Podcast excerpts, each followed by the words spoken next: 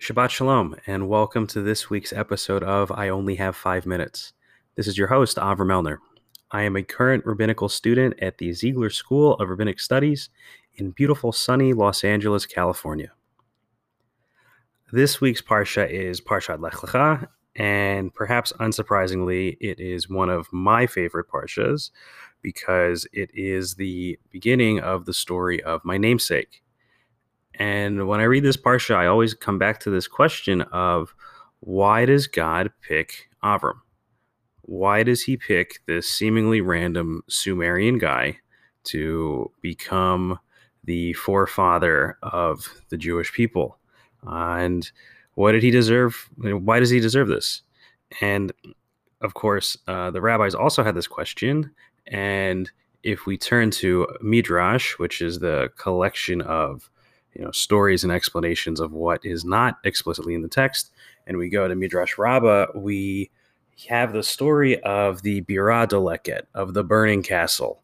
And in the midrash rabbi yitzchak tells this story that avram is picked because he is like a man who is traveling and comes across a castle that is on fire and when this man sees the castle, he asks, "Who's the who's the owner of this castle? Like who's taking care of this thing?" And at that very moment, the owner of the castle steps out onto the balcony and says, "I'm the owner of this castle." And in the same way, Avram looked at the world around him, this world of flame, this world of in chaotic disarray and disrepair, and he bemoaned, he cried out, Does no one see this world that's on fire? Is there no order? Is there no one out there in this universe who rules this seeming mess of an existence? And it's because Avram asked these questions, it's because he struggled to understand the world around him that God responded to him and God reached out in the same way that Avram reached out. And God says, I'm the creator and I oversee this universe. And so we find that it was Avram's ability to ask the question and to sort of look at the world and say that there has to be something more subtle going on here. It can't be just this, that God meets him halfway.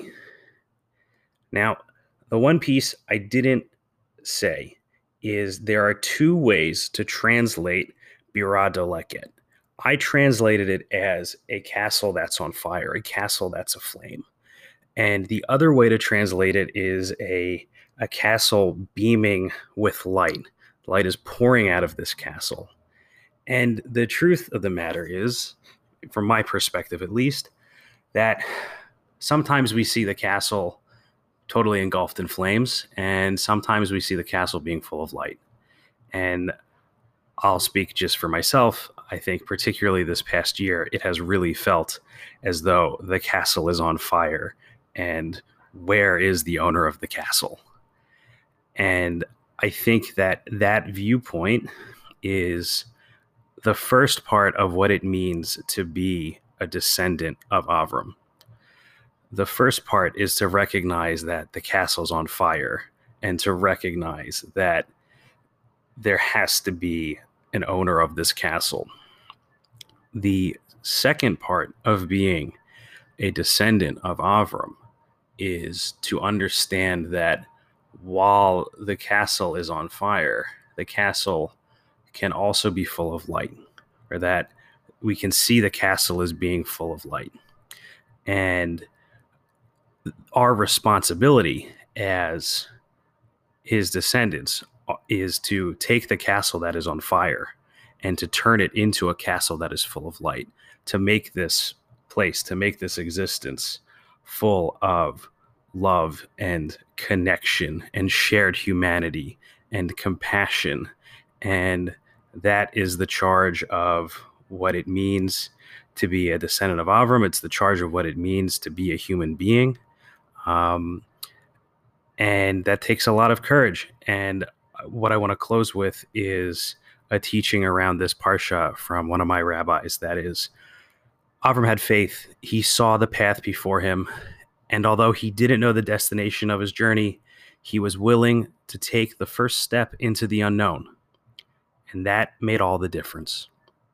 So, my bracha, my blessing for everyone this week is that may each of us have the faith to take the step into the unknown for whatever comes before us over the coming weeks, months, etc. Shabbat Shalom.